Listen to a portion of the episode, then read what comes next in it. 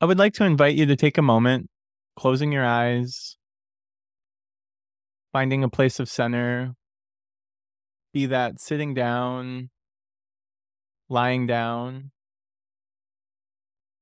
and letting yourself evoke a place of quietude, offering this moment for you to evaluate, to take inventory, and at some point, simply looking at yourself. Breathing in and breathing out. Allowing yourself to consider what you have laid and what you are embarking on, what you have explored, and what is on the horizon. Breathing in and breathing out, letting that thought percolate. Simply thinking, feeling, and allowing in all the emotions. And potentially one significant thought or experience pops up. And there's nothing wrong to indulge in that moment, to contemplate in that moment. Continuing to breathe in and breathe out. Moving forward and considering what's on the horizon. Witnessing the active imagination take hold And as you swim in the horizon and the future, notice the difference in the emotions that come up between the two experiences.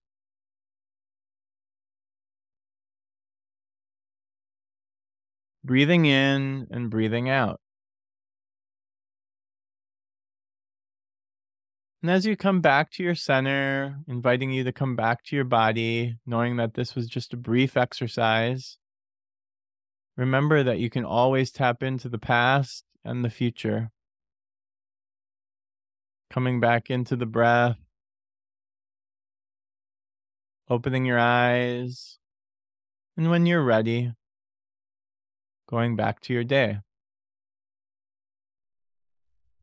Hi, it's Ryan. Welcome to your weekly dose of the psychedelic psychologist, where I invite my guests to share stories about their psychedelic experiences we cover a variety of topics from overcoming addiction and severe depression to finding wholeness and spiritual emergence.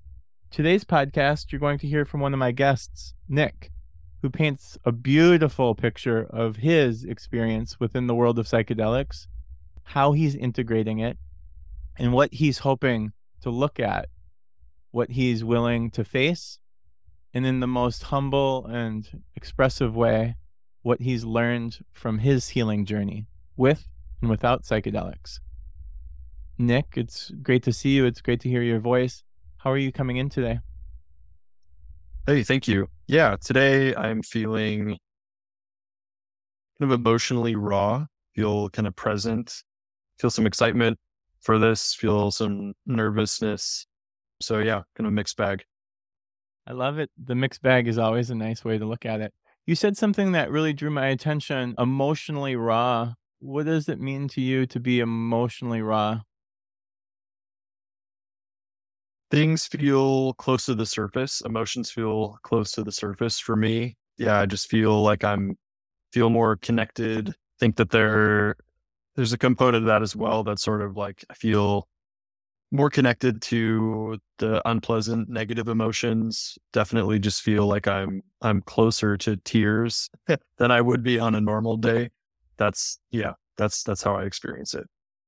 And you know, having the safety to do that, what do you need to tap into that emotional rawness for safety?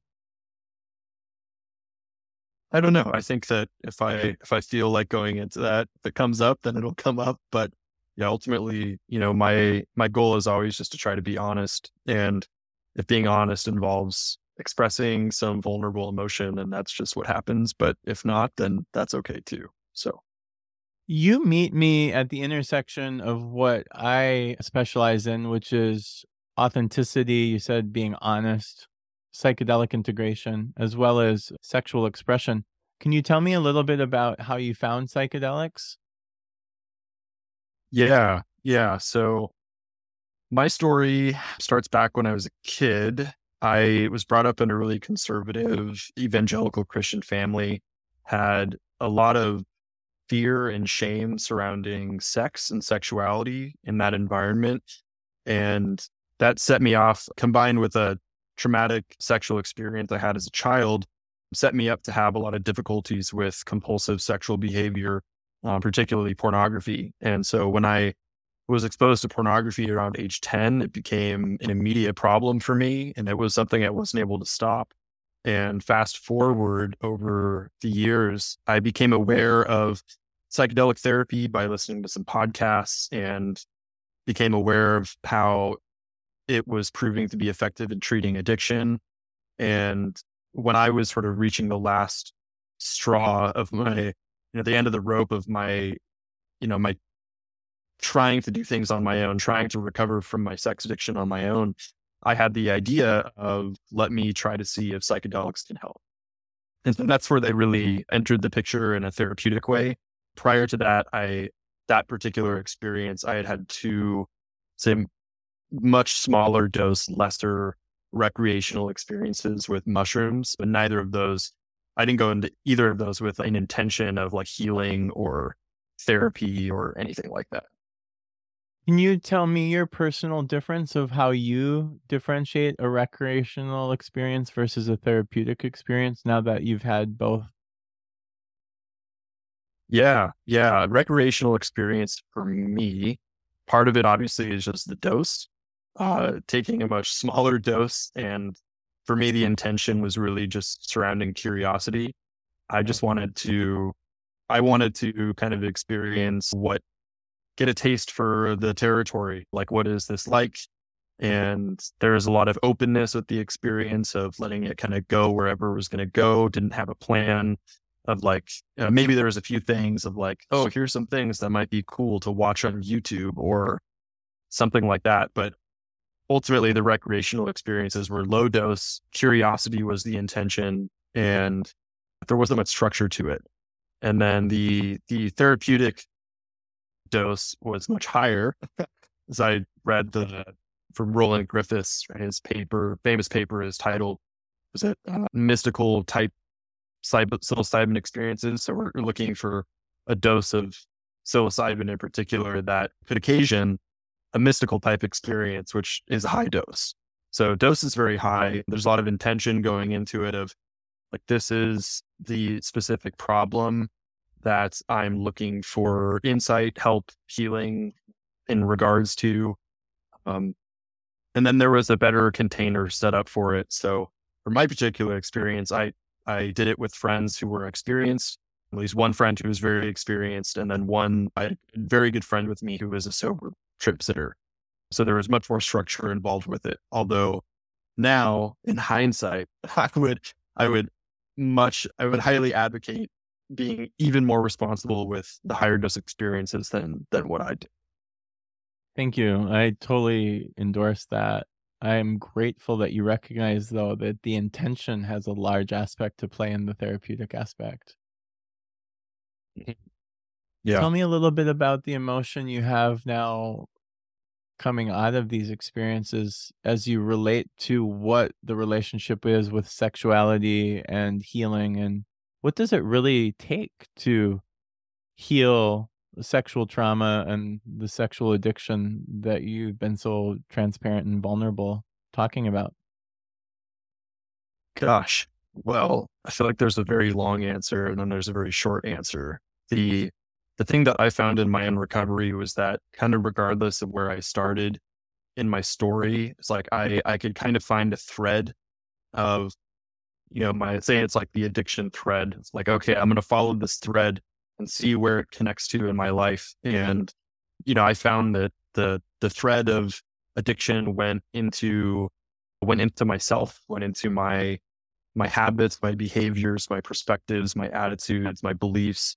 went into my relationships, went into my, say, kind of higher things or more fundamental things, went into my, my relationship with my, with myself, went into my spirituality, went into sort of like pierce the layers of myself. But then if I kept following, if I kept following that thread, ultimately I found that it went out into my family. It went into my childhood, into my upbringing, and then it went out into my culture, went out to the immediate environment that I was brought up in, not just sort of my religious upbringing, but then also the culture surrounding it.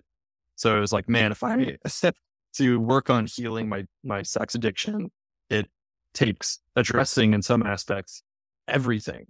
Like it's it's the whole package.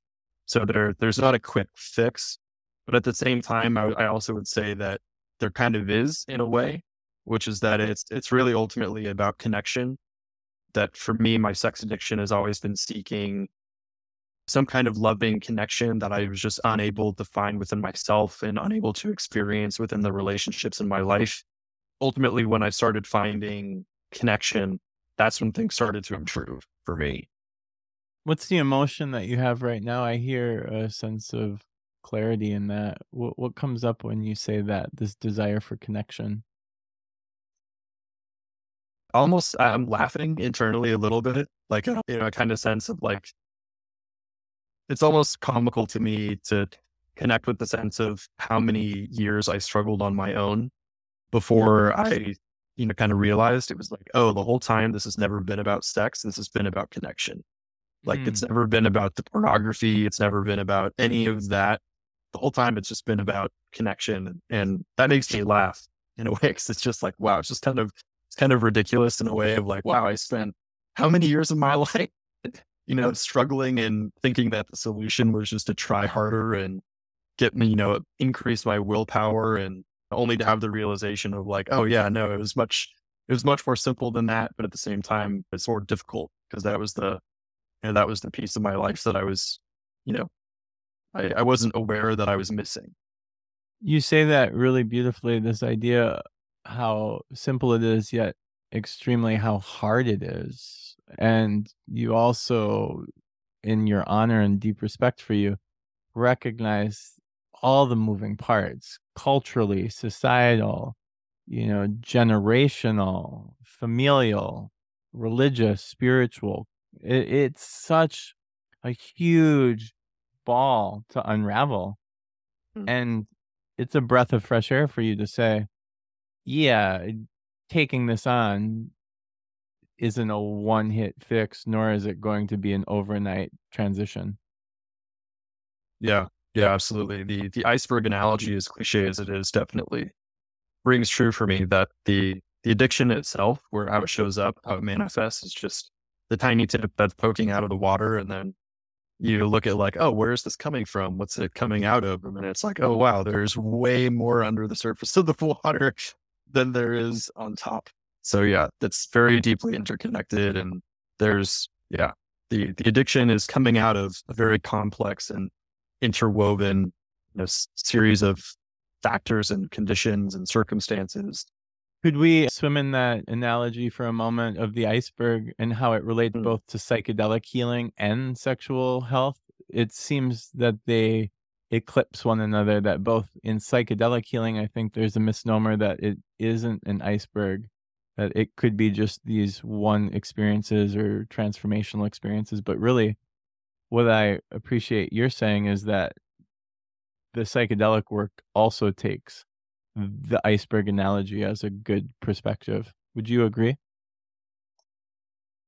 Yes. Yeah, I've never used the iceberg analogy with in the context of my experience with psychedelics, but I certainly would agree with the the idea that a high dose of psychedelics did not fix me. Uh, in fact, the high dose of psychedelics gave me an experience that was so terrifically challenging that I'm still dealing with it to this day, even like five years later. So it was not, it was not a quick fix. I, I'm continuing, have learned, and am continuing to learn an extraordinary amount from it. But yeah, it was, if anything, I would say like the psychedelic experience just showed me in a very brutal almost way what was underneath the water it was like I was swimming around, like walking around on the tip of the iceberg, and then the psychedelics, you know, the, the mushrooms were like all this stuff that's beneath the surface that you don't want to look at. Like, here it is. And did so in a way that was kind of non consensual. It was like I was seeing it whether I wanted to or not. So, yeah. Thank you for that variation of what you said because the idea, w- what I'm hearing, Nick, is it wasn't consensual. And that's something as a harm reduction therapist, I want to address and ask you how are you styling this unconsensual consensual experience, right? Or I should say consensual experience because you took the medicine, but it became an unconsensual, like, download of information that we might not be ready for. I know myself, I've had those experiences too. So, what are you doing to reconcile those today, five years later? Yeah, gosh. Um, there's been a, a series of integration. I would kind of hesitate to use the word techniques, but for lack of a better word, that I've used over the years that have been profoundly helpful for me one of which was looking at my experience as though it was trying to teach me something.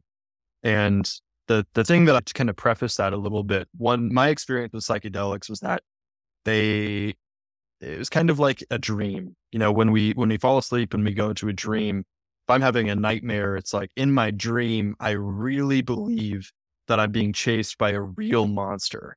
And it's just real. It's all manifesting as real right in front of me. But it's not until I wake up and then I have the gift of hindsight in my present mind to look back at it and be like, oh, wow, no, that was really symbolic.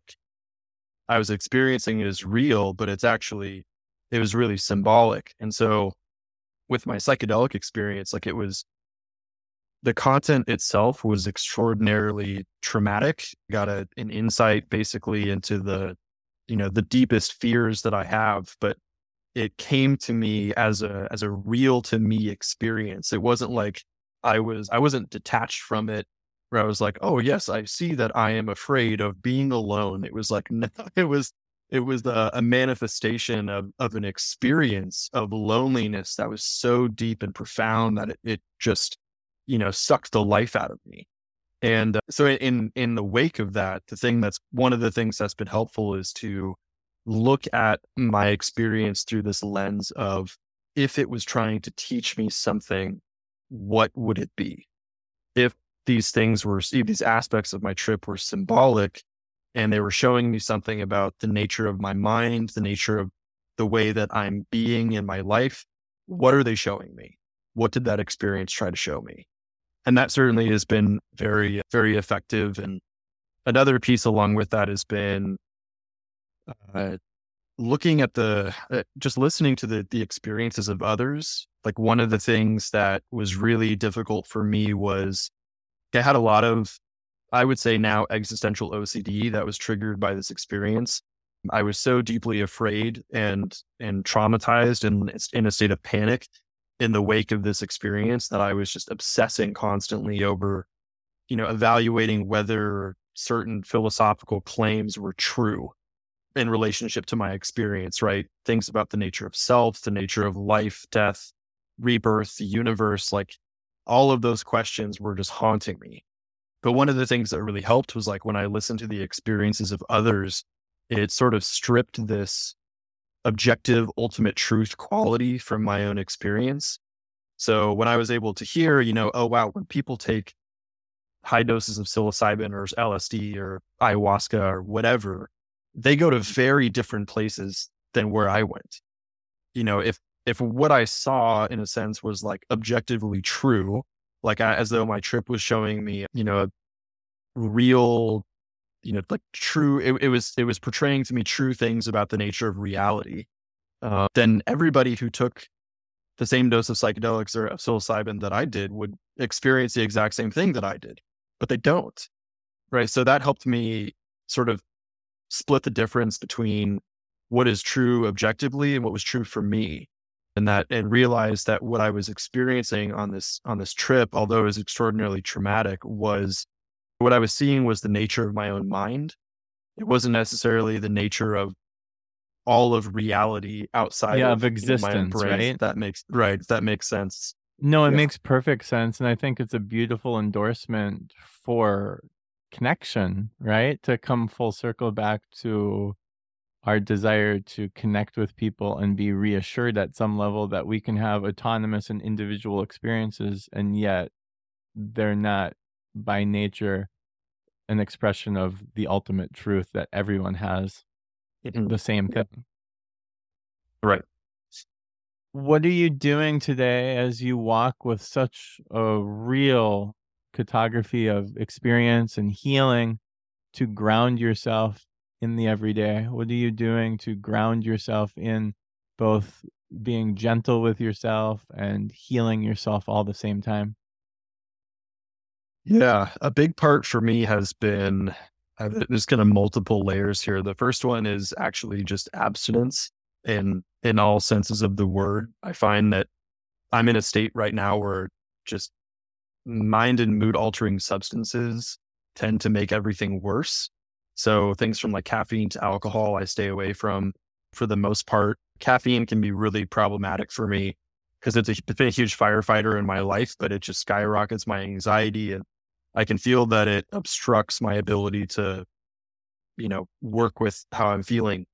And then a lot of body centered practices have been really helpful for me. So meditation over the last couple of years has become very difficult trying to sit down and relax and folk bring attention towards how I'm feeling in my body has become a very destabilizing thing where it can actually exacerbate the panic and the anxiety and the trauma. But doing other sort of meditation like things that don't involve concentration on how I'm feeling can be very helpful. So I've done a lot of, I, I read a book called The Transformation by James Gordon. And in that, he recommends a practice he calls shaking and dancing, which is kind of like somatic experiencing. So I, I found that while just paying attention to how I feel, the combination of just deep, relaxing breath, sort of like soft belly breathing is another word for it, you know, big diaphragmatic breaths, along with shaking, actually has has helped me an enormous amount. It's very um, that can be very relieving. It sort of feels like it takes the the emotional pressure inside of me and like lets some of the pressure out, which can help. And then mindful stretching or yoga is another thing that I find is readily accessible for me and can help a lot. Relaxing my body oftentimes will lower the anxiety and help myself feel more grounded. Social time, connection with others is also huge. Nothing, nothing for me has been as effective as just being around a group of people who are interested in, you know, me in a in a caring and loving way, both in the, you know, my experience in 12 step recovery groups and then also the various group therapy that I've done over the years. Those have been profoundly helpful. Yeah. And then I have a dog now. I have a, a nice German Shepherd who's four years old, and he definitely helps a lot. So those are a few. You are a tremendous breath of fresh air. I say this with a deep sense of gratitude and heart, Nick, for you to talk about abstinence and sustaining. And I am a monster fan of the prudent approach of putting it down and taking a moment to evaluate and acknowledge what we're gaining. And for you to talk about bodied centered exercises, shaking and dancing is a huge aspect of my somatic expression with clients. And so it, it means the world to me that you're integrating that and working with it. Thank you so much. I appreciate your courage. I appreciate your vulnerability and transformation journey that you're on. So nice to see you. Yeah, yeah, absolutely. It's been uh, maybe not by virtue, but by necessity. I have, found my way towards towards all these things. So, yeah.